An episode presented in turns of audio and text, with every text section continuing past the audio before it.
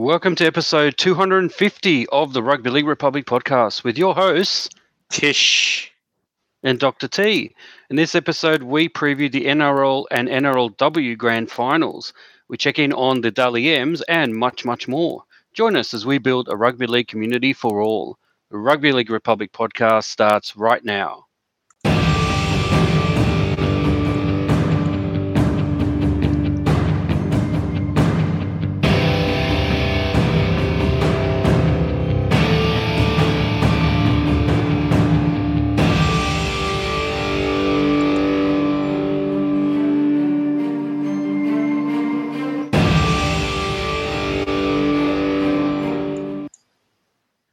Welcome to the big episode 250 of the Rugby League Republic podcast, where we aim to bring you the everyday fans' perspective on the greatest game of all, rugby league. This is Rugby League for the people. I'm your co host, Dr. T. Joining me is Tish. We are finally here, Tish. Grand final weekend. You've got to be pumped for this one. Oh yes, uh, I am pumped because the NRL is going west. Go west. Life is peaceful there. Go west. I don't. That's uh, that's that's. I think the early line. I know, but yeah. Look, what a uh, what a uh, grand final. I think we have on store. Um, Big brother versus little brother. I think some people called it like that. Um, you know, but Penrith versus Parramatta, and yeah, uh, I, I got to say two really good. Um, games, they uh, they sort of uh, for long periods of the time, it was a bit hard to see who was going to win. But I think some interesting, uh, yeah, interesting games, and I think yeah, we're finally here, Doctor T. We're finally in grand final week. Are you pumped? Oh, look, absolutely. Finally, Tish, my crystal ball and Rugby League Republic crystal ball has uh, almost come to fruition. I've been tipping the Eels for the last, I think, what, four years running to win the, to win the grand final. We, Yep. we, we're in with a chance. We're in with a maybe less than 50 50 chance, but still a chance. We are there. We're in the big the big dance, the last dance, as they say, uh, the big s the big Mm. show. And uh, we haven't been here since uh, what was it, 2009? The infamous, you know, the Melbourne Storm non-victory robbed uh, the Eels of a legitimate victory. We came from nowhere. This is the, the great Jarryd Hayne miracle run. You'll see lots of highlights of it in uh, on YouTube, whatever. And we fell short at the grand final. Unfortunately, I think the occasion got to them, or shall I say, the uh, star-studded, illegally uh, put together team of Melbourne Storm stopped them in their tracks. And look, I although it was a pretty good game at the end, if I remember correctly, they uh, they kind of were running over the top of the storm. Had the game gone on for another 15 minutes, 10 or 15 minutes, I think the Eels could have won that one. But no, look, it's an 80 minute game. I think we we've all recognised that, and we keep saying that. Got to play for the full 80, and no no more than that. And so. Uh, the Eels are finally here. The great, uh, the battle for the West, they call it. It's the the battle that everyone says the NRL has wanted to uh, to see. Um, no doubt there'll be uh, ratings uh, ratings records broken. I think, uh, especially with the Eels uh, not having been victors for 36 years, I believe. So. Some interesting, uh, yeah. Look, in, an interesting game, an interesting day ahead. There's a lot to talk about, though. So, Tish, we've got an epic 250 episodes. Uh, Let, let's just reflect for a minute there. We have gone 250 episodes. Uh, unbelievable. Congratulations, Tish. Let's just pat Mm. ourselves on the back for. Look, I, I was trying to Google, is it a sesquicentennial? No, I think it's 150. So we've gone one better. We've got sesquicentenary centenary plus centenary. I don't even know if there's an official word for 250, but look, we've uh, it's a, it's a lot of episodes, isn't it? a long time. Mm, yeah. How do you feel, mate? Do you feel old? Do you feel like a veteran podcaster?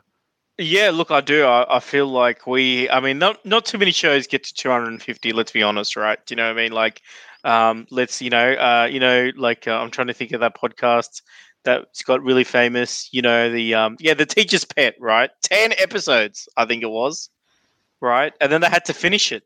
But look at us here, 250 episodes, right? I mean, we're we're getting close to the Cameron Smith 400 games. You know what I mean? And that's right. Uh, that's right. There's been a lot of injuries. There's been a few setbacks. There's been a couple of sin bins, I think. But I think overall, you know, it's it's great to done it. And I think, look, I couldn't have we couldn't have done it without each other. I'd, I'd say, Doctor T. So, um, you know, say so. Many have written us off you know, there's lots of including people, ourselves, including, including ourselves, including ourselves. That's right, that's right. But we fought, we fought in the game. We stood there, and you know, this is uncharted territory for us. We don't know what we're doing. We're just bush podcasters, right? Is that a? we're, from, we're from the the Battle of the West, right? we're from the Battle. We're from the West. That's it. No, look. Uh, yeah, 250 really. Oh, look, it's a big occasion, uh, and and it happens to coincide with you know, I'm hoping the the the weekend that will break all weekends when the Eels finally uh, lift up that trophy after 36 years. I've been following them all my life, and not since that 86 grand final have they uh, have they uh, tasted that level of success. And I can't wait. I, am I'm, I'm really confident that we're going to win. But we'll talk about it later. But look, 250. Also, the number of times I think we've we've uh, talked about. Um, uh, you know, we've talked about Cameron Smith. We've talked about referees. We've talked about Peter V'landys, 250. That's the number of times we've suggested radical uh, changes to the international rules. We've mm. suggested changes to rugby league's name. You know, like yep. you, you name it. We have gone through every single topic, and we will continue to do so until there is real change, Tish, brought to mm. this game that we love, the greatest game of all, the game, you know, there's a game they play in heaven is rugby union, but the game they play in Hull is rugby league. That's where it's, yeah. or roughly where it started. And uh, look, it's been an epic ride. And let's continue the ride because today is going to be an epic episode. It's not just grand final week, there's a lot to cover. It's also Dally M's night. We are recording this on the Wednesday night, the 28th of September. It, we have just heard the uh, the latest on the Dally M Award winners, and we will reveal uh, reveal them later in the show. So, without any further ado, let's get into our first of six tackles, and this is the review of Week Three of the NRL Finals, the uh, Grand Final qualifiers. Here we go.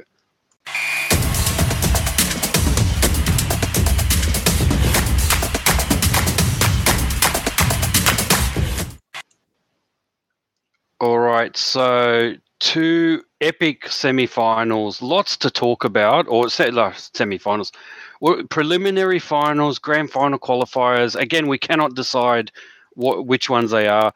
We are talking Cowboys v Eels and Panthers v Rabbitohs. The winners uh, have been decided, and they were both look very, uh, I would say, controversial, epic games in their own right. I think the Cowboys and the Eels one, with by virtue of the fact that it was a much closer game, uh, uh, you know, obviously has a lot more controversy about it as well, and there's a lot to talk about. So the Eels won that first one, 24 to 20, up in Queensland Country Bank Stadium and Townsville. In front of 25,000. One of the, I think it's the biggest crowd since 2011 up there in Townsville the Cowboys, everyone had written off, speaking of writing off, everyone had written off the Eels everyone thought, you know, there's no way the Heat will get to them like it got to them in Darwin earlier in the year against the Cowboys. Uh, you know, they're not they're not acclimatizing to the weather change there, the tropical weather, the heat at night. It's a different kind of humidity. It's going to affect them. You know, at the end of the day, though, I think fair and square, in my view, the Eels were the clear winners. Uh, you know, they they uh, the the score was 24 to 20 and uh, what you'll hear is uh, controversy around uh, around certain uh, certain things but look let, let me just sort of quickly go Ta- the tail of the tape is basically four tries to three the eels tries to Penisini, two to Regan Regan Campbell Gillard and then Maika Sivo, and for the Cowboys, Reuben Cotter, Luciano Leilua, and Murray Taulagi. Um, and then uh, and the, an infamous kind of uh, sin bin as well. Jason Taumalolo uh, was sin bin uh, in the 15th minute, I believe, and uh, I think that allowed um, uh, the the Eels to actually score a try and get in the lead there. But look, at and halftime it was 12 all. So look, any team had the chance. But look, the big controversy out of this was the infamous forward pass from Mitchell Moses to uh, I believe it was to Will Penisini for his first for the first try. Um, it was a kind of a funny situation where he had his back to the the goal, the opposing goal line, and the way he threw it, it was kind of a very uh, haphazard, very poor throw actually, and uh, ended up going, you know, I would say probably a meter forward. I think it was very clear that it was forward, but all the referees missed it, and obvi- obviously the bunker cannot rule on it once. Uh, once it happens, because that, that's the rules. We can't they can't rule on forward passes and so the try stood because everyone uh, missed it. Now, at the end of the day, uh, when you look at, at the way the game played out, uh, in my view, I think the Eels were deserving winners, and I'm saying that as a biased Eels fan. So I'll throw it to you, Tish, to see if you agree with this. But um, look, considering uh, considering the kind of drama surrounding that forward pass, the drama surrounding uh, uh, Mitchell Moses as well. Mitchell Moses had an epic week, very eventful week. He unfortunately mm. uh, had his grand, I think his grandmother's funeral earlier in the week. Him and his partner, uh, his partner gave birth to their first child hours before the game. Uh, in fact, at that point, I think they had just uh, they had just kind of uh, you know the decision had to be made. You know, is he going to go back or is he going to play? He decided to play, uh, and even though he had a fairly poor first half and didn't, you know, didn't really. Uh, uh, I think he definitely contributed, but I don't think you could say he was the best of the Eels. I think for the Eels, you know, you got to look at Regan Campbell Gillard, um, you know, Clint Gutherson, Dylan Brown, uh, Mahoney. These are all players that that absolutely uh, stood up as uh, you know when when required. Junior Paulo as well stood up when required, and those really are the players that had you know almost uh, almost all of them had like nine out of ten games. Uh, and and were just unbelievable, and were just too good for the Cowboys. I think the Cowboys tried valiantly, uh, but at the end of the day, the Eels uh, ran away with it in the second half. Tish, I'll, I'll throw it to you. 24 to 20, the Eels. Yes, if you look at the controversial forward passing, you take those six points off then the Eels are, are behind on the scoreboard. But I kind of get the sense that uh, you know it was early enough in the game that kind of controversy that, that, that you can't really, if you're a Cowboys fan, you can't really blame the result on that because I think if I remember correctly, there was a, a, forward pass also in in one of their in the lead up to one of their tries as well, and in fact the Leilua try uh, in uh, was also uh, controversial in the sense that uh, Mitchell Moses actually was being held onto as at marker, and he kind of tripped backwards as uh, as the play went on, as Layla, uh, not Layla, whoever it was, played the ball.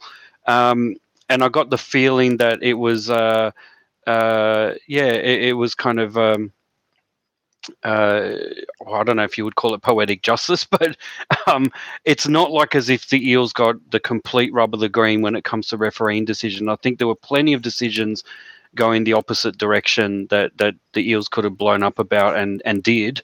Uh, but you know, look at the end of the day, I can understand Cowboys fans being upset, but the Eels, I think, were deserved winners at the end of the day. Tish, that's my biased view. How about you, as an unbiased non-Eel supporter? Do you agree with me? Well, look, watching the game. Firstly, I did quite enjoy this game. I think this was good. It was a, a back and forth game, and I think that there was a moment uh, in the second half where I think the Cowboys were in the lead, and I thought all was at lost for Parramatta.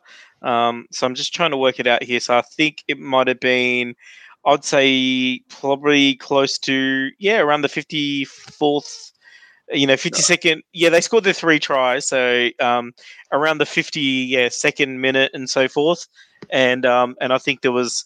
Uh, and then what I, the guy that I thought actually opened the game up for Parramatta was actually Shaun Lane. Um, there was a yes, couple of yes, that's right. I forgot Shaun Lane. Yep. Yeah, agreed. Shaun Lane.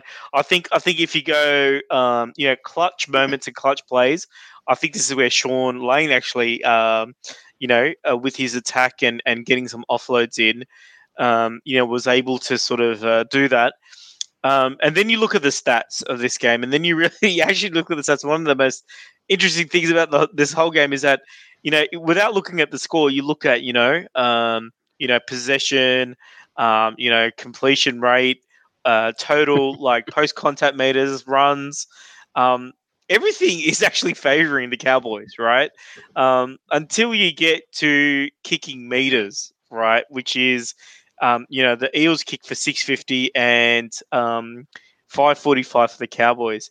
And despite Mitchell, um, oh no, not Mitchell Pearce, sorry, uh, Mitchell Moses, despite him kicking two balls out on the full, right? Obviously, you know, we found out after the game a lot about what had happened that day. I mean, he welcomed the birth of his first child, I think it was. Uh, via FaceTime, I should say. So yeah, via FaceTime. Yeah, yeah, it wasn't even there. Um, and then everything that's happened with his family and his grandparents kicking the ball out in the full twice in the second half. But yet, their kicking game was more effective uh, than the Cowboys. They gained more meters. It just shows why it's so important in these big games to actually do those little things and finish off your sets. Um, you know, better than the opposition. Um, the the Cowboys, it, you know, five bombs and uh, three grubbers. Okay, yeah. So there was a well, no bombs from the from the Eels. So even even that's kind of interesting. So, so kind of shows they weren't really in attacking positions a lot of the time yeah. to actually kick the ball. So they won by playing off the back foot. Um, if you take away those Shaun Lane moments, right? Yeah. Um, so I think that is a really good it's actually really good because Parramatta have a lot to work on as a team. You know, if you sort of obviously there is the fanfare now into the grand final um, coming in, but um, you know, when it comes to those closed sessions, when you're actually thinking about tactics and strategies and everything, there's a lot there for them to work on um, in terms of playing better. So, look, I don't think they played. If you, uh, they had a probably overall probably maybe a seven or eight out of ten performance but they could still go up another two levels. That's kind of where I feel uh, yeah. Parramatta are at. But look, I thought Cowboys very valiant. You know, this is kind of interesting. If Brad Arthur lost his job, lost this uh, match, he could have lost his job.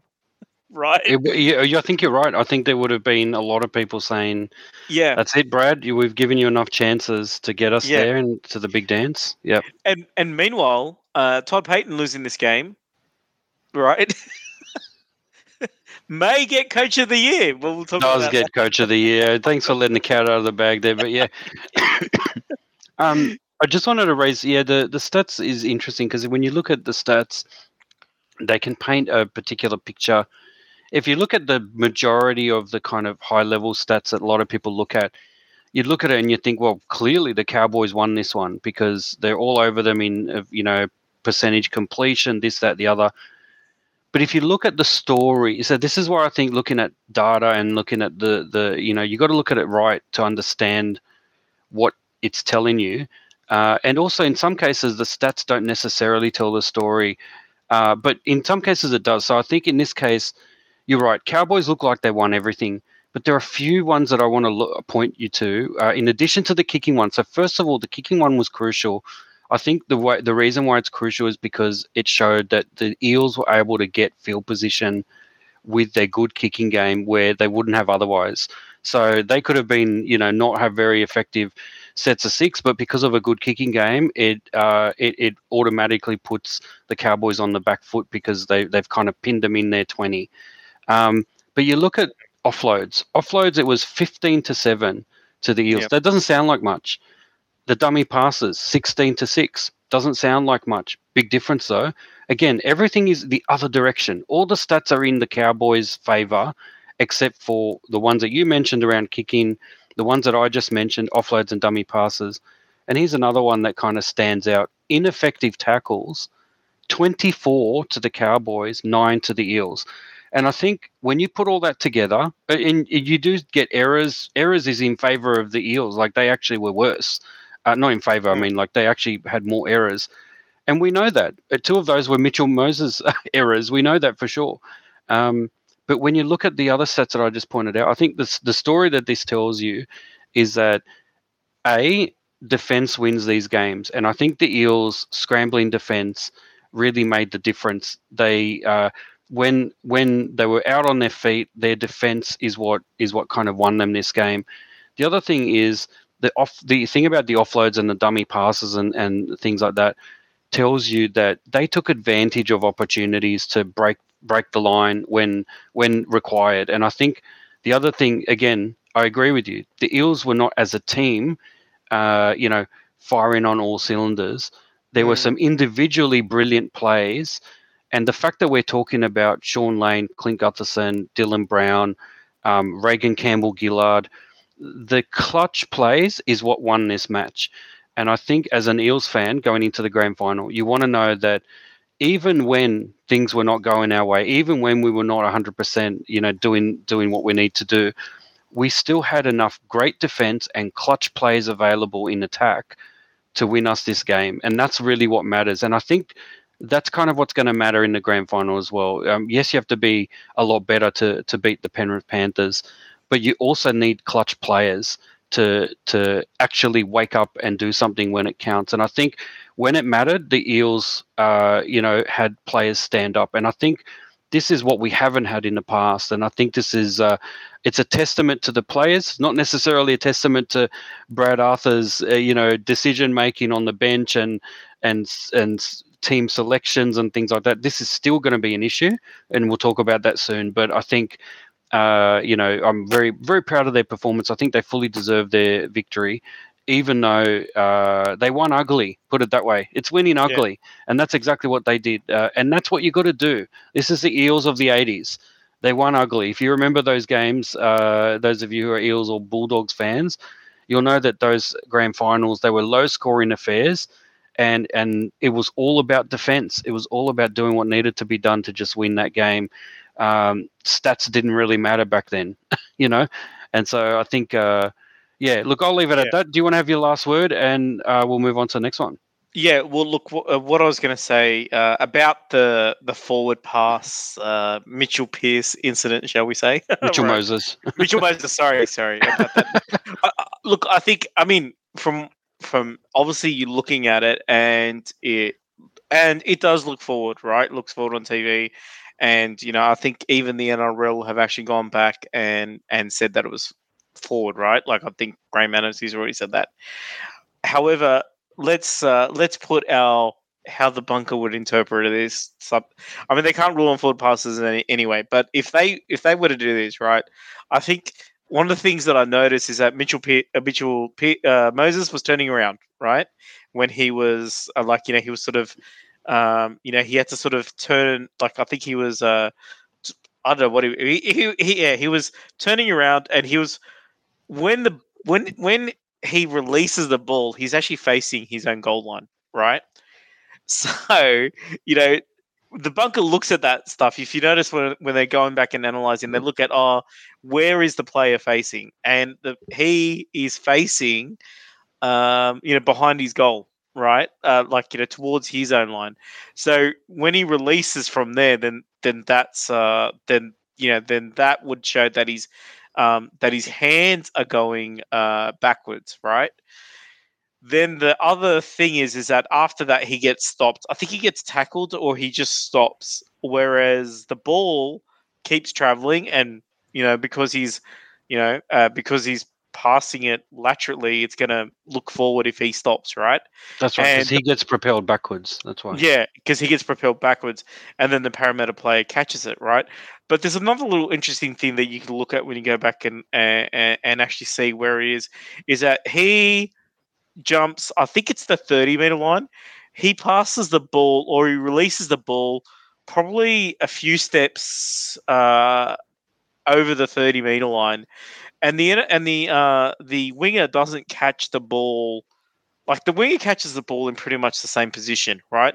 But I think it's when you see um, Moses getting pushed back, maybe there's the illusion of the forward pass. It's just I don't think, yeah, that's. I think uh, this is the kind of incident where it raised where if it was, we'd we'd still be trying to decide whether this was a forward pass if it was uh, in the bunker's hands, right? So that's the kind of problem yeah. with the forward pass and the forward pass technology. So, look, um, did it? I don't think it cost the Cowboys because this is very early in the game. They they came, you know, they were able to came back. They just didn't have you know, they've got plenty of clutch player guys in their team, right? I think of Valentine Holmes, a Peter Hiku, even um, you know, their their big giant uh, you know, winger who does amazing things every so often. Uh, Kyle, uh, yeah. Um, Kyle Feldt, yeah. Kyle, Kyle Feldt. You know, they've got you know they've got a grand final halfback winner in uh, Chad Townsend. They've got enough there to make these big moments count, but unfortunately, they weren't able to do it. But you know, I think they've had a great season. Um, let's take nothing away from them, and um, yeah, let's see from this experience if they can build upon it. You know, for next year. Um, I think Cowboys fans love to see that. But uh, congratulations to the Eels making it to their first grand final since 2009 and and now the pressure the the now now it's on for them. But you know it's very exciting for all these players to a lot of them i think pretty much their entire squad it's the first grand final they're playing. So i think it's i think it's a big moment for all these uh, guys lives. So so well done parramatta. All right, and the next one, obviously, the the next day on the Saturday was Panthers versus Rabbitohs to decide the other grand finalists, and it ended up uh, after you know, well, again, it was twelve all at halftime. Yeah. Uh, and this, uh, and look, I'll, I'll, go through the tail of the tape, but at the end of the day, it was five tries to to the Panthers. Koroisau, To'o, Leniu, Tago, and Cleary to finish it off in the 77th minute, and Cody Walker and Richard Kennar for the Rabbitohs. Um, as I said, it was 12 all at halftime. However, the Rabbitohs really, you know, raced out to a 12 uh, 12 nil lead very early on, and it was only really until the 35th minute. Uh, you know, so it was 12 nil, and with five minutes to go in the first half, I think the Rabbitohs fans would have been thinking, wow, we are really doing a number on the Panthers, and, and it's all you know, let, let's continue the good work and it's all over kind of thing. And then all of a sudden, two tries out of nowhere. A Koroisau try uh, I think if I remember correctly, it was a it was a good little try. Potentially, he dived under some players to get that one. Brian To'o's try in the 39th minute was really the turning point, and this was a uh, you know the Rabbitohs uh, instead of uh, kind of winding down the clock or just running it out or um, uh, so not running out, you know, doing the low percentage plays to make sure they went into the sheds ahead, we saw a terrible no look kind of pass from Latrell Mitchell, which uh, was caught on the fly, intercepted by Brian uh, ran, you know, 50 meters or so, was uh, encountered by Cody Walker, who I think forgot how to tackle and was totally bumped off. And there was a comedy of errors, and I could only liken this to you remember that Steven Bradbury incident in the Winter Olympics? How he won the gold medal with everyone else falling down around him? That's pretty yeah. much what happened because Cody Walker not only covered, it was right there to tackle Brian To'o with 40 meters or so to go. Mm. There was also another Rabbitohs player right next to him that was ready to to help cover in case he missed that tackle, which he did. Yeah, he got yep. bumped off very easily. And there was also a player, I think it was Jai Arrow behind, who was uh, easily uh, within mm. striking distance of lunging and potentially tackling Brian To'o. What ended up happening was the little, uh, the little, the little bump off that that To'o gave to um, Cody Walker. Um, it was it was epic. It was uh, unfortunate for for Cody Walker. It looked ridiculous. Um, he not only bumped off, he fell backwards, and in doing so, tripped over his own player, and then uh, and then later also tripped over Jai Arrow, I think. And so basically, they had three players that could have covered Brian and To'o went on and scored under the black dot, and, and the rest is history. So they went in 12 all, where really it should have been, you know, 12 6, possibly even, you know, 12 nil had they not uh, lapsed in concentration a little, a few minutes earlier. So that completely changed the, the complexion of the game because I think up until that point, if the Panthers had gone in 12 6 or 12 0, I think it potentially could have been a different game. And uh, then it just unraveled completely. I think, you know, the, uh, the, the Panthers were, you know, statistically were running all over the Rabbitohs. Um, unlike in the Eels game where some of their star players stood up when count when, when it was required. Um, in in the Rabbitohs uh, corner, they had no one stepping up. Um, Damien Cook was ineffective. He tried his heart out, but he was not very effective by himself. Latrell Mitchell went missing. Didn't didn't really do anything. Was a passenger for most of the game. Um, Cody Walker similarly didn't do anything effective at all. Uh, he did score a try. I think it was a lucky try, uh, but it wasn't necessarily uh, his play. I think it was a kick from. Uh, it may have even been a kick from Damien Cook through the defense that actually got Cody Walker. Um, you know, lunged at, lunged at it and scored. And look, at the end of the day, if you're a Rabbitohs fan, in front of 50,000 at Accor Stadium in Sydney, the Olympic Stadium, you would feel gutted that you uh, had them on the ropes in the first half and then just let it slip away. And you can't necessarily blame fitness, I think, for what happened in that first half. I think it was some really dumb plays for the Rabbitohs and uh, and and really they they just lost the plot at that point. Once the Panthers got that first try after the second half, it was all over and it was just all downhill. And eventually they wore them down. That's where I think fitness came into play. Um, and having that week off would have been amazing for them. Um, not so for the Rabbitohs, who had a you know um, a, a, tough kind of uh, lead up to this game. So look, thirty-two to twelve, uh, an absolute flogging. If you look at it just on in terms of the scoreboard, um, the stats tell a similar tale as well in terms of possession, completion rates, it was all pretty much in the Panthers' favor. Um, you know, I was talking about offloads and dummy passes as an interesting statistic. There was lots of offloads for the Rabbitohs. However, all the dummy passes were were for the Panthers, which tells me that you know the the Rabbitohs. I think you know they they just mostly played one out until until they needed to then throw the ball around. But the fact that they had no dummy passes means there was no one with that sort of element of guile and cunning that they needed to kind of break through the uh, the Panthers' defense. So lesson lesson there for the Eels, I think, is that if you play boring, one dimensional kind of rugby league. Uh, like the like the Rabbitohs did, you're not going to get anywhere and uh, against the Panthers. So, yeah, look, that's my view. Um, uh, there was also the controversy around uh, a Taane Milne was sent off at, in the 63rd minute for an, yeah. a really uh, horrific kind of head high tackle. Uh, if you look at the play as well, again, everyone's talking about Milne, and then Spencer Leniu afterwards was trying to have a go at him because he got sent uh, for a, head assessment, head uh, head injury assessment.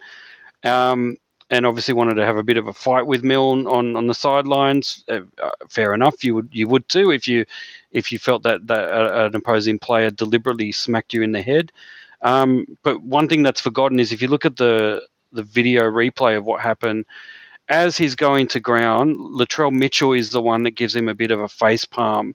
So look, a lot of people, a lot of people are saying, you know, there was a bit of grubbiness going on from both of these teams mm. those little kind of little face face in the dirt kind of thing, mm. which which the Panthers have been known to do this year as well. Um, so it was a bit unfortunate that this kind of uh, they lost the plot a little bit and there was a send off. That was really unfortunate, but I think that really was the nail in the coffin for the Rabbitohs. Once that happened, it was all over. Um, yeah, they they the Rabbitohs lost the plot there. So disappointing end to the season for the Rabbitohs, but they did well to get here they certainly should uh, be proud of, of what they did to get here. But I think, yeah, they really missed uh, the the the star players standing up when when it when it needs to be counted. Um, it's really unfortunate. Everyone hyped up Latrell Mitchell, and he was nowhere to be seen, unfortunately. So, if you're a Rabbitohs fan, you'd be disappointed at the end. But I think proud of the journey uh, up until that point. What about you, Tish? Well, look, um, I think yeah. Let's start off with the disappointment of South Sydney. So I believe this is the fourth or perhaps the fifth year in a row that they've made it to the um, you know the game before the grand final preliminaries. And, yep. Yeah. Yeah, and and I think only once, which was last year, have they been able to convert that into a grand final uh, appearance, right?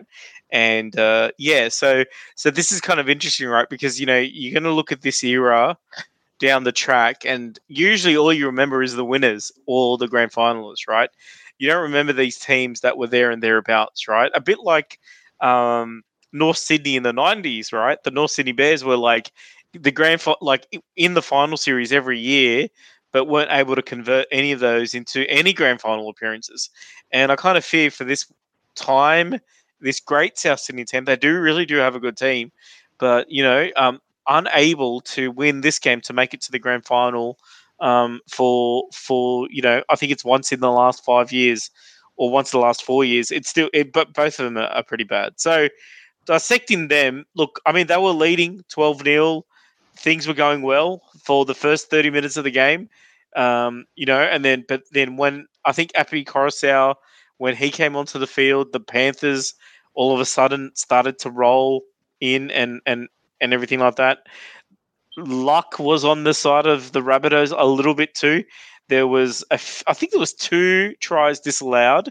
Um, you know, one off Latrell Mitchell uh, failing to kick a dropout that was ten, you know, within ten meters. But I think they saw that Jarome Luai had touched the ball, which which caused a knock on. And there was another one which was kind of a bit uh, a bit crazy which was uh, Latrell, uh, which was Jarome Luai had held back a player. Um, but if if he didn't hold him back, that would have been a try too, because Penrith were able to regather the ball. And I think there was another one where they bombed the try, and again it was um, it was Jarome Luai running behind one of their own players. Um, you know when when they, they they sort of made a break, um, and then they were able to pass it out. So there was a couple of just uh, a few. I think I think the Panthers. I don't know if it's cobwebs, whatever. But in the first half, they probably could have scored another three tries, which is which is kind of showing where the Rabbitohs kind of after the first 20, 30 minutes put took the foot off the pedal a lot. And then yeah, as the game wore on, I think it was the Brian To'o try uh, on on the stroke of halftime was definitely a turning point in the game, and they weren't able to recover. Uh, Spencer Leniu scoring, um, you know, within the first five minutes of the second half, a try as well. Um, you know, also just just getting those, you know, those three tries in a row. I think I think it just kind of broke South Sydney, and they just weren't able to come back from that. And yeah, and and then as you said, Lord, there were times where you're thinking, what you know, why aren't they more expansive? Why why aren't they doing more than they do. I mean, this team is known for being able to score some really great, exciting tries, but yeah, it just it just didn't feel like they were doing it that way. Um, you know, with Latrell Mitchell, like you know, obviously there's been a lot of talk with him. Um, he did get hit by Moses Leota early on in the game, and it was a pretty full-on tackle. Um, I noticed his, you know, if you compare his stats to his opposite stats in Dylan Edwards, it's like I think there were seven runs in total, um, whereas Dylan Edwards had 25 runs, for example. Um, and I think you know meters gamed was like less than 100 for Latrell, but Dylan Edwards had 200 post. So I don't know if if that tackle, um, you know, that really hard tackle early on, kind of um, rocked Latrell Mitchell a little bit to the point where he didn't get involved enough in the game. And this also is bringing up that question where should Latrell Mitchell actually be be playing fullback because of the work rate that's involved in playing playing fullback? Um, he sort of becomes less effective when you need him in attack, um, right? So that's you know if you look at if you look at the main playmakers for most teams, it's usually the halfback and five eighth. And part of the reason why you put them in those positions is because they have to do less grunt work. But the fullback is one of the, you know, it's one of the the tireless roles out there. Like you know, where where a guy like Dylan Edwards and even like Clint Gutherson, right? They're running two or three hundred meters per game because they're always doing the kick recoveries and you know that type of thing. And then you know they're the ones that sort of are the ones that you put through a gap rather than ones that create the gap. Um, you know, whereas I think Latrell, he's effective uh, as as a as a ball player, right? As as a player that could not only break the line on his own, but also um, you know set other players up to actually score tries. So. So the, the, the, the problem is maybe the work rate at fullback doesn't give. Yeah, he's he's run out of energy, right? Um, so when you're in an attacking position, um, he could be the most effective. So I thought, so I don't know that the Rabbitohs need to have a bit of a rethink about how they sort of strategize that. Uh, but look on the other side, you know, the Panthers, um, you know, were they at their top of their powers? Probably not. They've probably got some improvements too. I think, you know, getting behind by 12 points, um, you know, at the start of any game is not the best, is not the ideal scenario as well. Um, so I think that they've got that type of improvement to go. But then, other than that, I think everything was pretty professional. I mean, their forwards were on top of the Panthers' forwards. Their backline were, were patient. Um, you know, Cleary and um, Luai were able to create enough for their their their players. Obviously, Nathan Cleary's kicking game was was top notch. Um, you know, probably the only thing was that that first first twenty minutes, maybe having uh, you know, I believe it's Mitch Kenny as dummy half. Don't know if that worked against the Rabbitohs, but it could be a way to sort of um, bring a bit of spark after the first 20 minutes of grunt work being done or something like that. So, yeah, mm. really interesting. But look, well done, Parramatta. This is obviously, sorry, well done, Penrith. Congratulations to them. They are the minor premiers that have gone through. Um, and this is the th- their third grand final in a row, right? That they've managed to to get to the last dance. And um, you know, they're building a bit of a dynasty. Now, the interesting thing is, um, like people talking about premiership windows for Parramatta, but I believe there is a whole ton of players also leaving for Penrith as well. You know, they won't have Kikau next year. Uh, I believe they won't have Car- Koroisau next year. Um, so they're two big guns that they're going to lose. Um, you know, and then you know a lot of the outside backs and players. Um, you know, uh, Penrith can't afford to keep them all. So there's going to be a few other losses that they're going to have. So really interesting this matchup now. You know, you've got two teams that, you know, uh, they're not going to be the same teams next year. So, um, and they don't like playing. Well, they like playing against each other, but they don't like each other, right? So there's a bit of a grudge match as well. So it's right. super exciting and can't wait. All right. Well, speaking of that, we are going to preview that grudge match. Tackle number two. Here we go.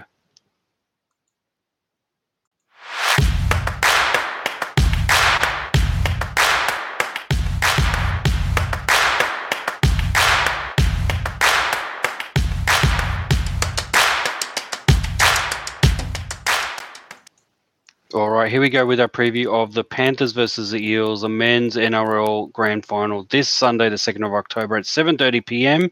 at Accor Stadium. Hopefully, the conditions will be good, although there's a bit of rain expected from now until then. First plays fourth, the minor premiers versus uh, and the current champions uh, versus the uh, uh the Eels that haven't won for 36 years.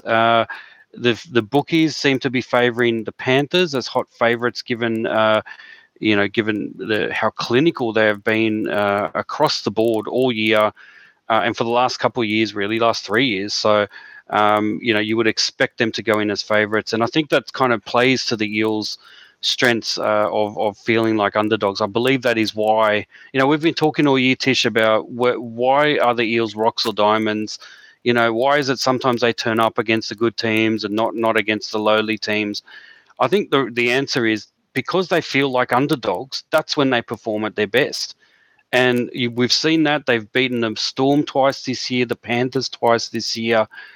Um, unfortunately, they didn't beat the Panthers in the first game in the preliminary, uh, the first week of the finals. So some people are saying, well, that means that you know the the the curse has broken, and uh, you know the, the, they're not necessarily the bogeymen for the Panthers that they thought they are. But this is different. This is a grand final, and a lot of players, as you said, for both sides. And I'll go through the sides in a minute. The teams that were announced uh, very recently. Both sides would be feeling like this is uh, an end of an, a, a, bit of an era.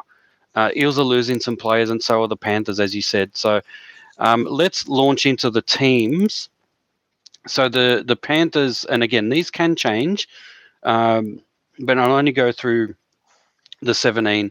We've got Dylan Edwards for the Panthers, Dylan Edwards at fullback, Charlie Staines and Bronto on the wings, Izack Tago, Stephen Crichton in the centres, Jarome Luai at 5'8, Nathan Cleary at halfback and captain. And at lock, we've got Isaah Yeo. Second rowers, Liam Martin, William, Kikau, front rowers James Fisher Harris, Moses Leota, and Apisai Koroisau is in at number nine, so he's not going to be on the bench. He's straight in. On the interchange bench, we've got Mitch Kenny, Scott Sorensen, Spencer Leniu, and Jaeman Salmon. Um, and on the Eels side, we do have a change, which I'll talk about in a minute. But Clint Gutherson kicks us off at uh, captain and fullback. The wingers are Maika Sivo and uh, Waqa Blake. Will Penisini and Bailey Simonsson are the centres. Dylan Brown at 5'8", Mitchell Moses at halfback. Lock is Ryan Matterson. Second row is Shaun Lane and Isaiah Papali'i. Forwards Reagan Campbell Gillard. So prop, sorry, Reagan Campbell Gillard and Junior Paulo. And Reed Mahoney is at hooker. And on the bench, we've got Nathan Brown being called up from the reserves after a very long time. Mm. We've got Jake Arthur. We've got Oregon Kaufusi and Marata Niukore. So Bryce Cartwright loses his spot on the bench. In in his place is Nathan Brown, who is obviously Eels uh, an Eels fan favourite, I think, uh, but his form of late hasn't been that great. But I think he's sort of uh, come back into form. And let's not forget, we've got, unfortunately, in the reserves, I think Tom Opacic is still injured potentially, but he's named there at number 20 reserve uh, among a few others. Um, you know, at the end of the day, we're talking about two teams who are, you know, yet representing the Battle of the West, but I think all of that is just media hype.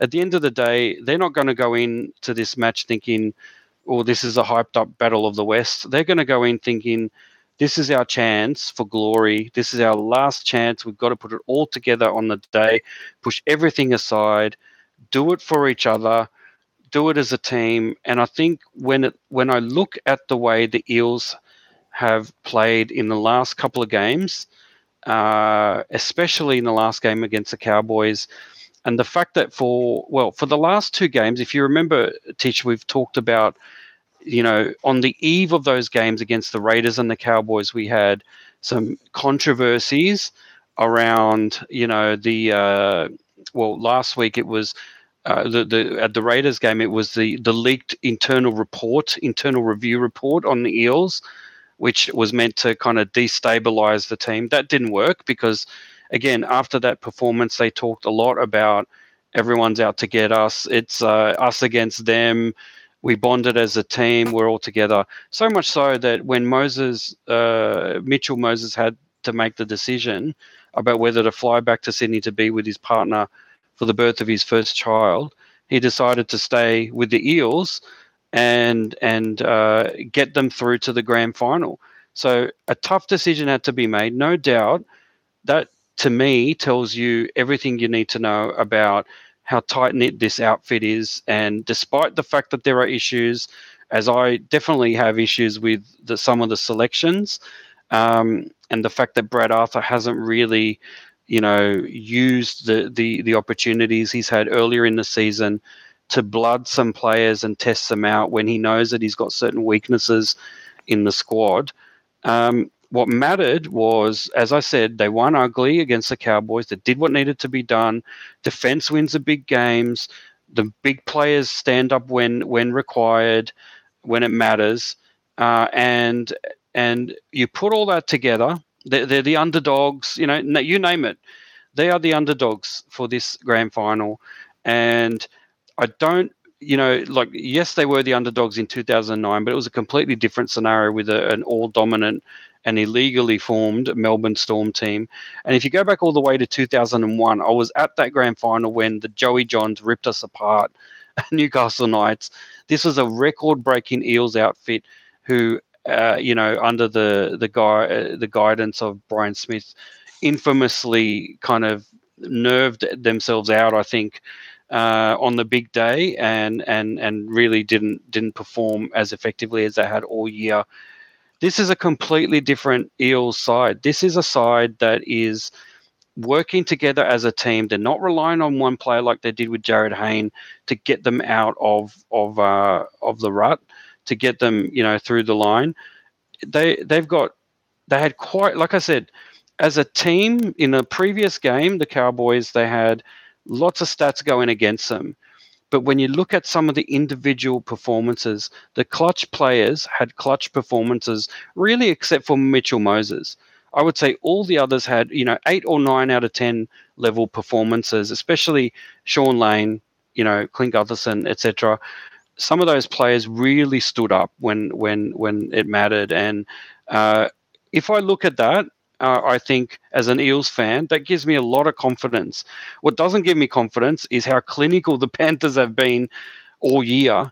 Um, but again, I look at the one simple fact: the only team that has managed to uh, completely understand how to defeat the Panthers this year and last year as well, really, even though there was that controversy in the semi-finals where with, with the trainer and uh, and you know stopping play when we were just about to score that try at the end.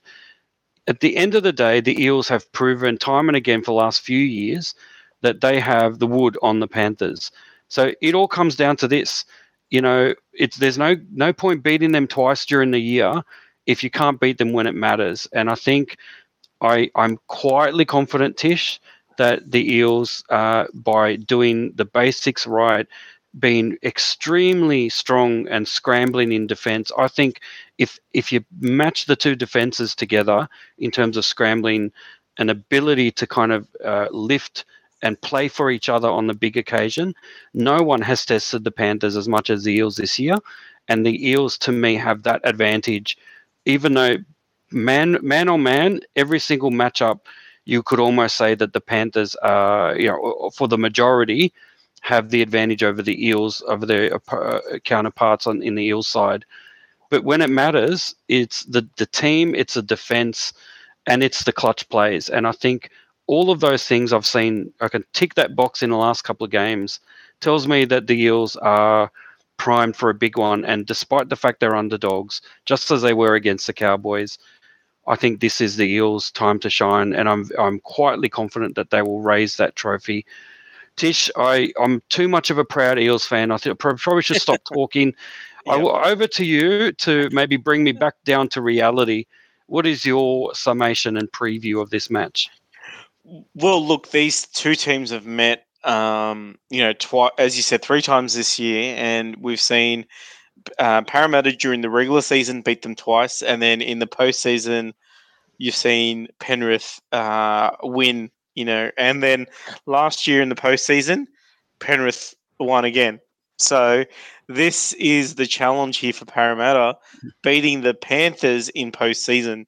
And I think also the circumstances that happened last year, it was uh, it wasn't ideal, right? Because I, I felt like that they really felt that they should have won the game, and there was a few things that went against them that probably shouldn't have gone against them you know, Allah, I think there was a trainer incident and there was also a ref incident too. So I think with Parramatta, uh, this is part of their motivation. The other part of their motivation is obviously the fact that, you know, a lot of the they're good players. They'll be losing. I know Romani is going, um, and a few others are going as well. So they're not going to have the same team next year as well. So I think that is also an added motivation. And I think um, I kind of alluded to this a little bit earlier, like, you know, with Brad Arthur saying that he's a Bush coach and he doesn't really know what he's doing and he's never been here before, so he doesn't know how he should feel. He doesn't know how how he should react. He doesn't know what to do and all that kind of stuff. I think that's actually quite okay. I think it kind of is refreshing, right? You know, he's not trying to hide the fact that, you know, this is the first time he's uh, coached the team to the grand final and, you know, he's he's sort of helping people understand, like, you know, he's in new territory here. And I think I even hear Clint Gutherson talking about, you know, nobody gave us a chance and the world is against us. And, you know, Area 53, I don't know, like it was a big, it was a big giant conspiracy. and, and the thing is, the, the thing about it, I was thinking, I was getting a bit frustrated and all. I was thinking, like, what are you talking about, man? Like, like, I think just as many people who don't give you a chance are giving you a chance, right? But then I kind of got it. It is the the the siege mentality, which they want their players to have, right? I think that's the the thing about it. You know, it's kind of interesting. They're talking about, you know, how excited are you to play your grand final? And he said, "Oh, we're gonna have a couple of drinks, and then it's back to business." You know, they were kind of like, you know, we can't celebrate too hard yet. You know, and um, and I've heard some former uh, legends, like I've heard uh, Gary Belcher saying that in 1987, when the Canberra Raiders um, made it to the grand final for the first time, um, you know, uh, before the the game, the city of Canberra threw them a big giant parade before the game. before the game. And I think the same thing happened for the Panthers in 1990, right?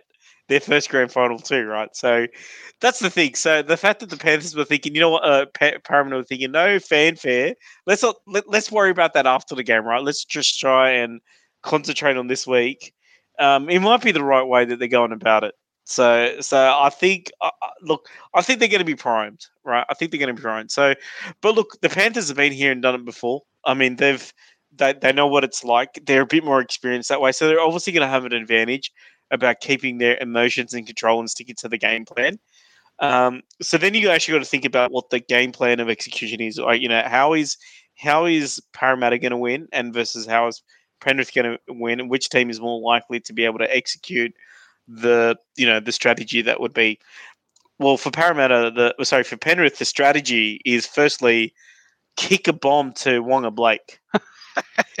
Is it that obvious? I, I, I, think I think so, and I think so, and and and you know what? Like, um, Brad Arthur has named him on the wing, right? So whether he'll play on the wing or not is a, is a, is another story, right? But but but like, it's kind of like okay, that's that's the game plan. Um, the second thing in the game, okay, so this is what I this is what I found out. This is kind of an interesting stat because it's very hard to find this stat, but um, you know, Penrith are equal first for pre-contact meters. Okay, so that is the number of meters you gain before you hit the defense. Okay, whereas Parramatta are the number one for post-contact meters. Okay, so what that's saying is that with the Penrith style of attack, they really want to gain as many meters as they can while the defense is retreating. So that means uh, get the ball, uh, hit the defense, get tackled quickly, play the ball again, and and really work a fast tempo style of attack, which actually means your play the ball speed is going to be very quick, and your your your play the ball yeah is going to be very quick, and then and then you're going to get through your set very quickly, and before you know it, big giant bomb to Waqa Blake, right? that's yeah. That, that's basically where they're going to.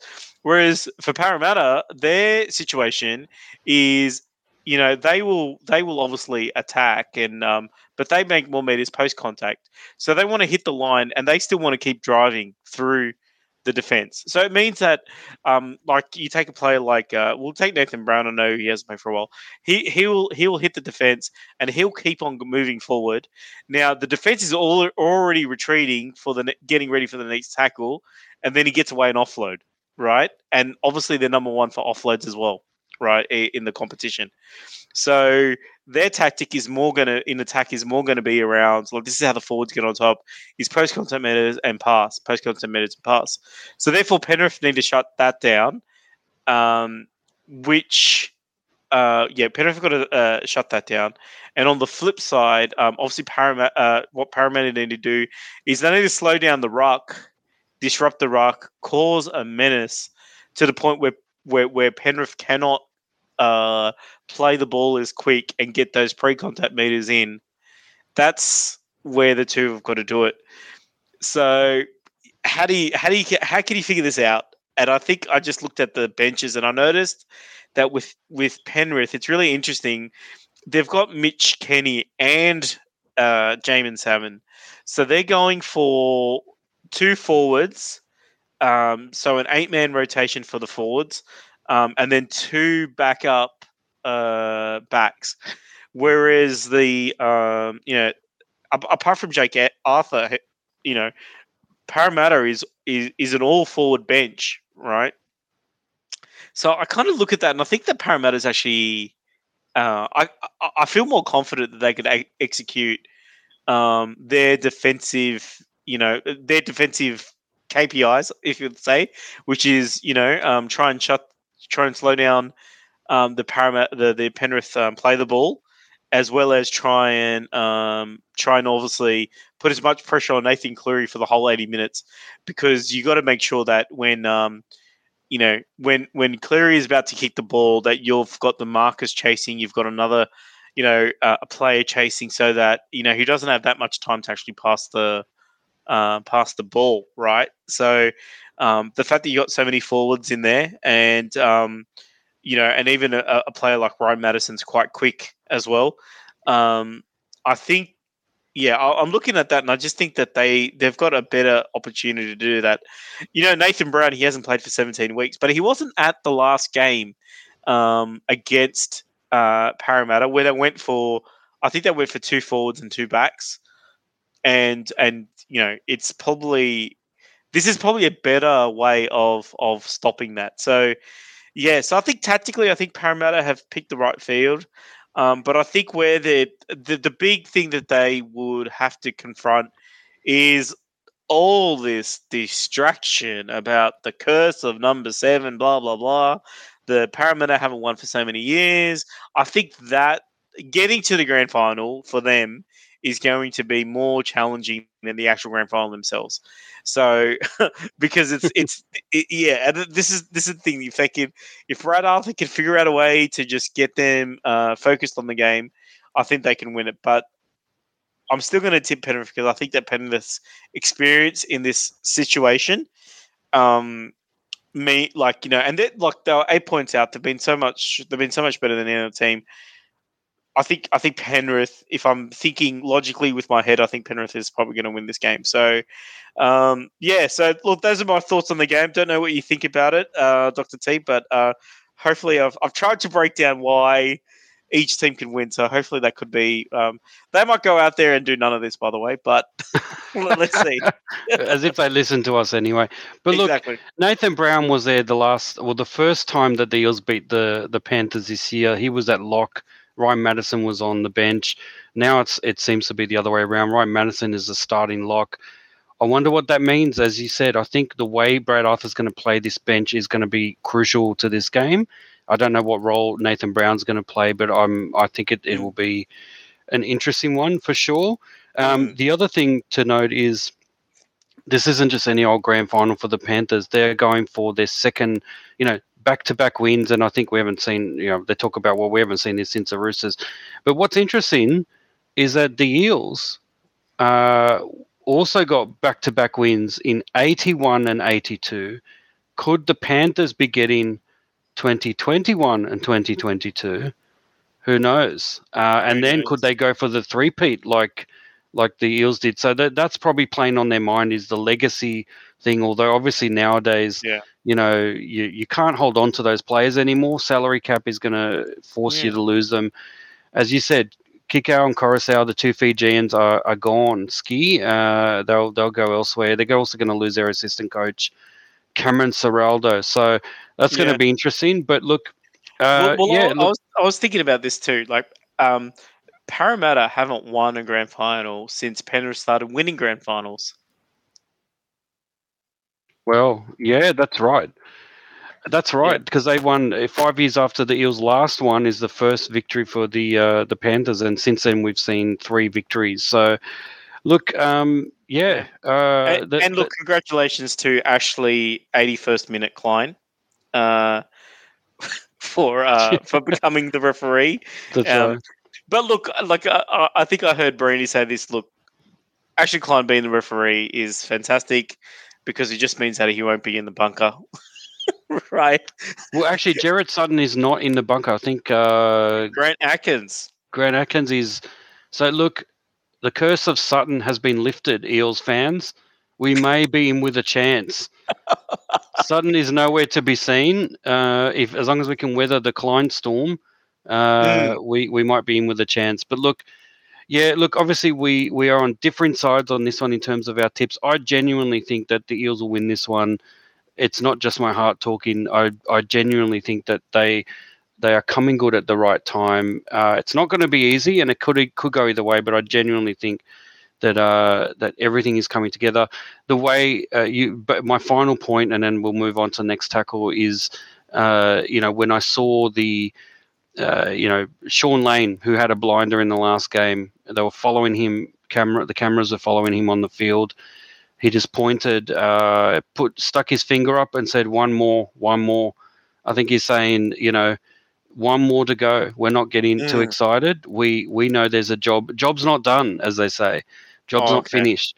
And so, Or was he saying this is the last one? This is the last I think, it, or yeah, or maybe he's thinking, one, I need to go to the toilet one more time, and then we can go home. I don't know. Who knows? But look, I, I genuinely look to me, it's the vibe is there with the Eels. I hadn't. I don't think that that same vibe was there in the last grand final that they were in. I think it was more just the brilliance Relief of they got Jarryd there. Hayne. Yeah. Yeah, and this time it's about belief and uh, and you know, look, it's a good segue because we are going to talk about the NRLW Grand Final next for tackle number three, and the Eels are in that as well. So here we go, tackle number three.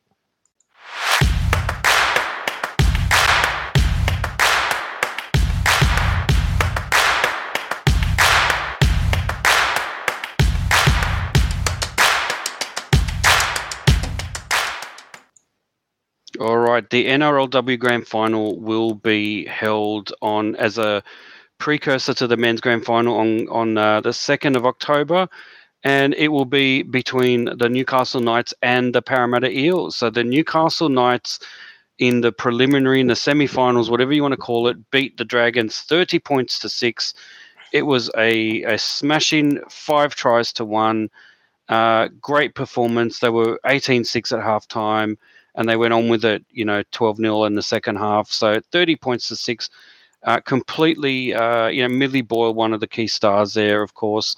Um, but I want to focus on the Eels game because the Eels game was uh, a tad more difficult. The Eels just snuck into the top four uh, and and had a famous victory against the Broncos uh, in in the previous round, uh, previous week to make it to this semi final and it was 1v4 roosters had been undefeated up until this point. And as we spoke about last week they were uh, the bookies were all over the roosters to uh, to to make uh, make it possibly two in a row uh, in in grand final victories.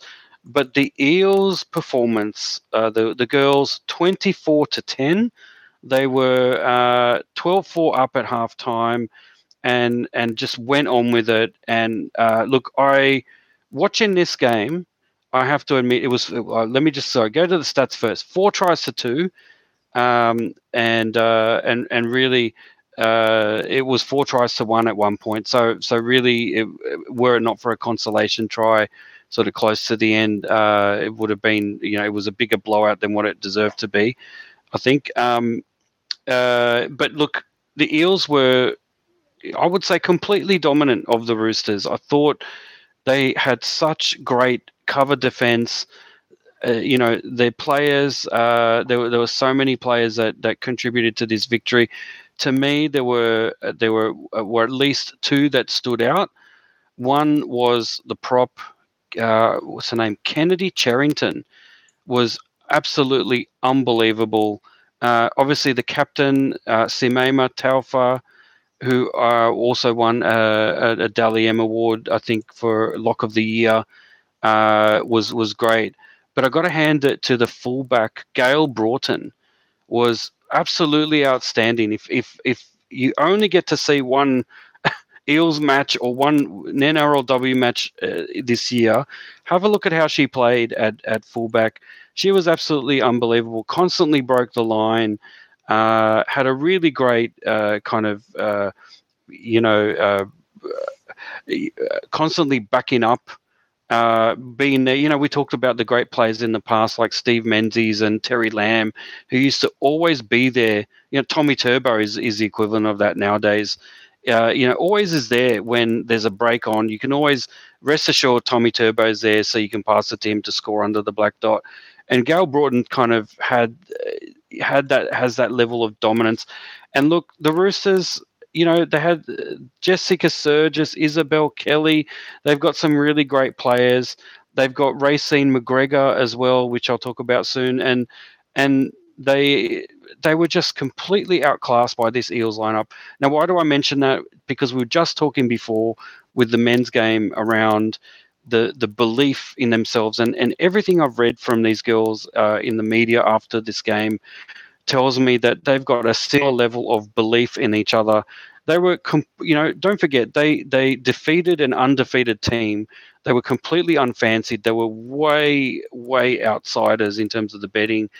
and and a lot of the media and and uh, sort of wrote wrote them off completely. But they completely dominated the Roosters, and I think 24 to 10 flatters the Roosters. It probably could have been a, even a greater scoreline against them. Um, really great performance, and I think if the Eels take that sense of belief, just as the men are hopefully going to do, I am predicting that the Eels will defeat the Knights um, we are talking second place versus fourth place. But as I said in that last match, it didn't matter whether it was first versus fourth or whatever. The Eels play that level of intensity. Um, look, the Knights did as well, I must admit, but I think uh, I, there was something about the way that the Eels really took it to the top place, the top ranked team, uh, the Roosters, and really gave it to them when it mattered. And uh, and I'm I'm I'm thinking that if they keep it up, then I'm going to predict a double Eels victory this weekend, which I think I will. Tish, do you have any thoughts on uh, the NRLW Grand Final? Well, I think obviously, firstly, congratulations to the Parramatta Eels as well as the uh, Newcastle um, Knights, Nightingales. I don't know, but yeah, whatever Knights. Um, for yeah, is there is there another name for a knight? Knights can be female, can't they? I, think, I, I think so. Yeah, I think so. Yeah, so that that's fine. But look, um, what what this game does will mean is that there'll be a new club. Uh, well, one of these clubs will win their first premiership, right? Because yep, yep. um, you know, it's been uh, dominated in the first few years with Brisbane. Now dominate. Now you had the Roosters in 2021, uh, which I think was in 2022, but we could skip that for a bit. But then we've got these two teams now, and we have the expansion to 10 clubs next season, which is also going to be super exciting because I think you're going to get a lot more games and um, and and hopefully to see more young talent. Obviously, Parramatta have had a, a really good uh, last two to three weeks. Um, you know, obviously culminating in the final grand final this week. You know, sort of turn their season around. Um, I know it's a very short season, but they've got there, and I think Newcastle have been one of the one of the big teams throughout the whole competition, and you know still look like a dominant force here. Uh, look, I um, I unfortunately look like heading towards a double whammy for the Eels. I think I think the Knights, just with the stellar season, their lineup, their experience, I, I think the Knights will will uh, will take this one out. Unfortunately, uh, a repeat of what happened in the 2001 men's season, right? Is oh no, you reminded me of that. Oh no. okay, Look, so, yeah, playing with slightly, fire. Di- slightly different though, because I think the Eels were not dominant. Uh, the, the women were not dominant like they are uh, like like they were in 2001. So slightly different, but I get what you're saying. It's uh, it's a matchup that is not good for us. Put it that way. Yeah. Um, yeah, so so there we go. But should be good, and it's a, a great. Uh, you know, I think there's another game as well, like um, you know the two, um, the Northern, you know the um the Queensland Cup versus the New South Wales Cup winner. But I think this game is going to be a great preview towards the grand final this Sunday. It's going to make the festivities even much better. So uh, yeah, so I think well done to both these teams in making it. All right, and we are going to go to the Super League UK Grand Final result, tackle number four. Here we go.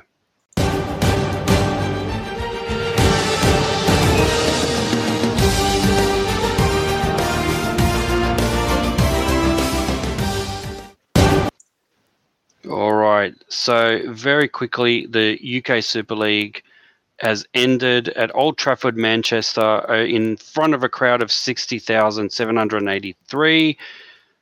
The St. Helens Saints were triumphant 24 to 12 over the Leeds Rhinos. Unfortunately, our man Blake Austin at 5'8 was nowhere to be seen. Instead, his counterpart Jonny Lomax won man of the match. St. Helens, three tries, sorry, four tries to two 24 to 12, obviously. Uh, tries to Lees, Bennison, Hurrell, and Percival for Leeds. Leeming and Martin were the try scorers. Um, 24 to 12, St. Helens were dominant from the get go. Uh, really didn't look like losing at all.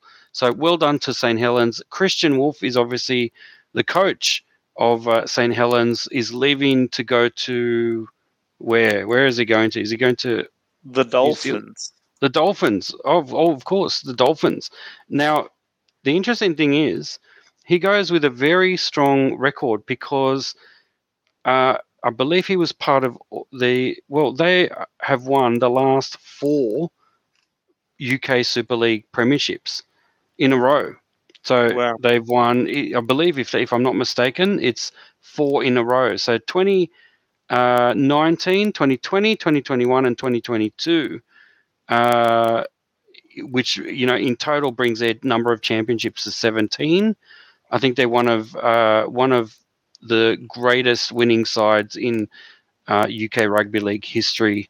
Uh, I don't actually know where they rank compared to the others. I would guess Wigan would be up there probably with more wins. But look, congratulations to St Helens. Totally deserved it. They've you know they've had a dominant team all year. At the end of the uh, the the season, they finished first with f- 42 points, and they had a, a points differential for and against of plus 300.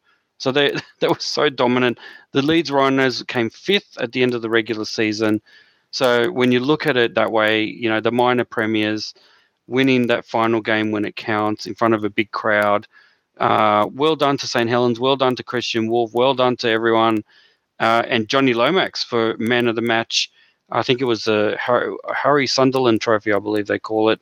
Mm. Um, and and yeah, so I don't know if you saw if you saw that. I saw the highlights of it, uh, and and it was a pretty good performance. I mean, uh, not much you can say. They're they're a clinical team, and and I think hopefully Kristian will bring that kind of level of uh, coaching, you know, discipline to the Dolphins when he starts up with them next year. Tish, any any thoughts on this before we move on?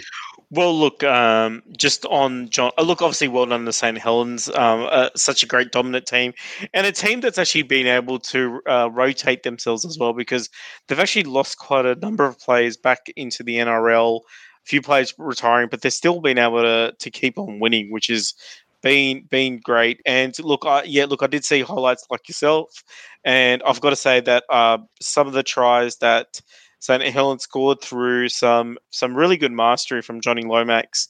Um, he looks like the real deal when it comes to a, a, you know a halfback. I think he could also play fullback as well.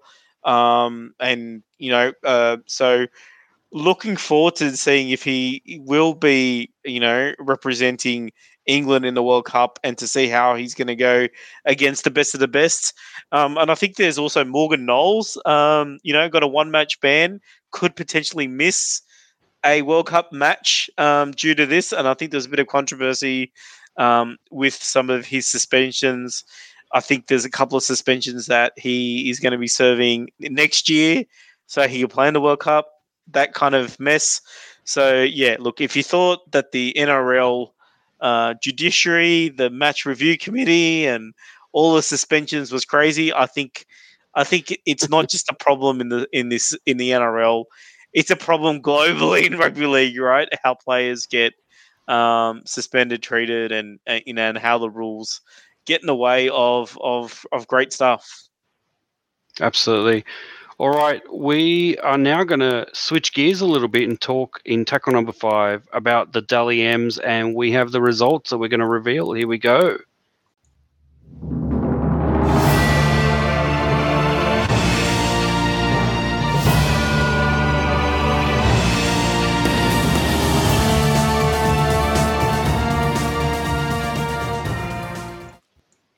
Yes, the NRL's Night of Nights, and I'm not talking about the Eels Mad Monday celebrations. I'm talking about the Dally M Awards, the prestigious. Forget your black. What, do they call it? The brown black Brownlows. They call it. Oh, I don't even know what they call it over there in the AFL. Sorry, I got to wash my mouth out. I've just said AFL. Dally M's, where is where it's really at. The Rugby League Awards, Night of Nights, Mm. conveniently or inconveniently played during grand final week that completely disrupts both teams. But anyway, it is what it is.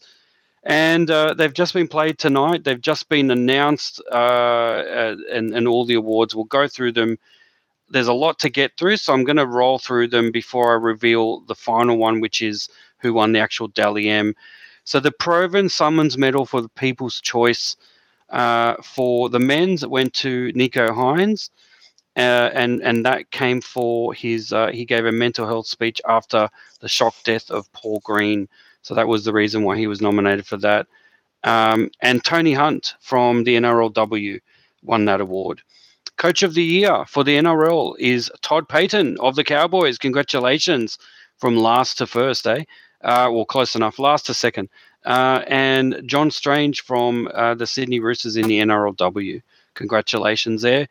Captain of the Year, Isaah Yeo from the Panthers and Isabel Kelly from the Sydney Roosters. Ken Irvine medal for top try scorer was Alex Johnston. Obviously, he's been try, top try scorer for a while. Rookie of the year in the NRL is Jeremiah Nanai, and for the NRLW is Jesse Southwell. Congratulations to both. Top point scorer Valentine Holmes for the NRL and Zahara Temara for the NRLW. Uh, some extra awards. Tackle of the year goes to Mitchell Moses. I think that great one against was a Kenny Bromwich uh, in uh, in the, the last game of the season. And try of the year, uh, two tries. Uh, one to Murray Taulagi and Scott Drinkwater uh, for their tries. Well done. Now, uh, the team of the year, Dally M NRL team of the year. Uh, let's start with the women's one first, and then I'll announce the men's one. The for the NRL women, the fullback was Sam Bremner of the Roosters. The wingers were Teagan Berry from the Dragons and Jamie Chapman from the Broncos. Centers were Isabelle Kelly and Jessica Sergis from the Roosters. 5'8 Tarryn Aiken from the Broncos. Halfback Raecene McGregor from the Roosters. At lock, Simaima Taufa from the Eels. Second row, Keely Joseph and uh, from the Dragons and Olivia Kernick from the Roosters.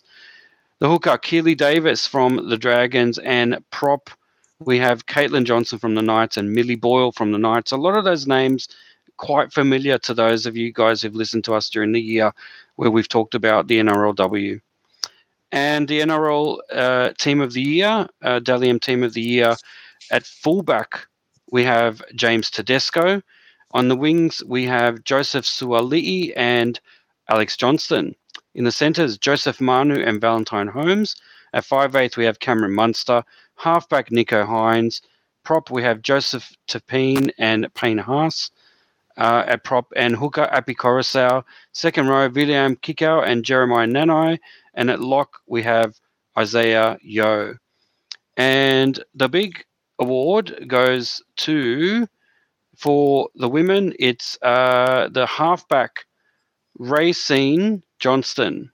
No, so Raecene McGregor. Sorry, Raecene McGregor from the Roosters won the NRLW uh, Dally M Player of the Year. Congratulations, Raecene. She her story was interesting because she, you know, found herself with no club. I think at the beginning of the year, and then the Roosters took her up, and then the rest is history. She, you know, deserve fully deserves her place there, and and uh, and really helped them to get to where they got to. But um, and finally, look, the NRL men's uh, Dally M Player of the Year goes to Nicho Hynes. So Nicho, uh, there was a, a, tight tussle there at the end between Nicho and James Tedesco, who won, I think, like four man of the match performances in a row towards the end of the season. So he kind of shot up the uh, the ladder, and towards the end there, it was uh, too little, too late because Nicho Hynes uh, kept winning those man of the match awards. I think it's fair to say he was uh, the best player, definitely in Cronulla, one of the, the best buy of the year for sure. And he has such a, an interesting, humble approach to life. He brought his his mum with him to the uh, Dally M Awards he was very grateful to his family, um, uh, you know, and, and to even his former club. He, he, even gave a call out to the Melbourne Storm for giving him his first opportunity in first grade. Such a humble bloke, and and really, you know, well done and congratulations. Um, and uh, the other thing of note is that Nicho Hynes not only won Dally M Player of the Year award, but his uh, margin of victory, in the number of points that he ended up getting was the largest number of points in history. And considering we've had fewer games than we've had in the past, um, that is no mean feat. So really well done to Nicho Hynes and, and everyone else who, who I just announced. uh, who had uh, who won that those awards. Tish, Nicho Hynes, I'll, I'll let you have the final say. Uh, well deserved, isn't it? Yeah, well, look, um, sometimes with the Dally M's, you think, well, um, that's great. This player's won, and I'm sure he's had a great season, but their team didn't make the finals, right? Or their team went backwards, or something like that. Um, but this player had a great game. But I think with Nicho Hynes, you know, not only did he have a great season, but I think he helped the Sharks have a great season too. So I think, yeah, definitely a, a, great time to win the award. I think a great award to win. Is he the best? So does Dally M mean that he is the best player in the NRL at the moment? Well, I think the guy that came second, James Tedesco, might have a bit of an argument towards that. But it does show that Nicho Hynes has definitely got to the elite level. So, um, so yes, I'm not 100 percent sure if you could necessarily call him the best player in the NRL, but I think he definitely. Now, uh, look, I suppose this is, uh, you know, he's had a great season, right? And this is a celebration for for that. So, so that's where that sort of lies. And uh, yeah, as far as the rest of the winners, I think, uh, yeah, again, everybody's super deserving. So I don't think you can say much. Um, the only the only one that I'd probably throw a little bit of a of a of a uh, sort of suggestion around is that um, you know you've got Jeremiah Nanai who was you know it was a rookie of the year for him. Um, it was his first season, um, but you know in the past the rookie of the year has also gone to players who have had at least one or two games in the previous season, and it's been their first first season this year. And you know if you if that was extended out this year, the other player that I thought was in contention that might be a bit unlucky to have missed out is uh, Lachlan Ilias, who only played one game for the Rabbitohs last year, and now he's played the full season for the Rabbitohs this year. And you know the Rabbitohs have finished, um, you know, fairly close to what they did with Adam Reynolds, right? So the apprenticeship is going well for Lachlan Ilias. So maybe he's probably the only one that I could think of that that could be sort of. I mean, I'm sure there are other players disappointed, but apart from that, I don't really see too many other things. You know, it is of note a little bit that the Roosters, who finished what fifth, or did they finish fifth or sixth? Sixth, I think it was. Yeah. yeah. Um, they have uh, the highest number of players in in the top line, um, equal with the Panthers, who obviously finished in front. Um, and then you've got you know teams like the Storm who've had a great season, um, the Cowboys that have had a great season. We've only like two or three names in there. Do you know what I mean? Even well, in fact, Nicho Hynes is the only shark in the, in that whole uh, team of the in a team of the year type thing. Um, you know, this is a a, a journalistic uh, endeavor sometimes. So you just wonder if some teams get a little, uh, you know, uh, you know, if it, the team that they play for pushes them to to to get at one point when they would have got no points, and somebody else in the other team less favorable gets it there. Um, you know, just putting it out there. I I put something else out there for you, uh, which is that the only player. First of all, there were no Eels players that won that were part of the team of the year. Mm. And the only player that even got nominated, meaning that they were they were within striking distance in terms of points, the only player was uh, yeah, Dylan Brown. Now Mitchell Moses was in the kind of uh, was up there for a while in the final, uh, you know, with number of points. I think he actually ended up getting uh, 22 points. He ended up coming sixth or whatever. But for some reason, he wasn't nominated as halfback of the year at all. So look, you know, and Dylan Brown was was nominated. So again, uh, how they do the nominations, I'm not sure, but I think uh, it's fair to say that yeah, the Eels by not featuring very much at all in in this kind of tells you that it is very much a team game for the Eels, and I think uh, look, that's going to get me to segue into the final tackle. And and, and look, I think Todd Payten is is deserving of the coach of the year, right? But then if you think about it, coming from second last to sort of the top four, uh, he's won the spelling bee, right? But Brad Arthur has endured the examination, right, of expectation and got his team to the grand final. Like, shouldn't that be a consideration there a little bit? But, yeah. Absolutely, completely agree. Look, let me segue that into the tips. Here we go. Tackle number six.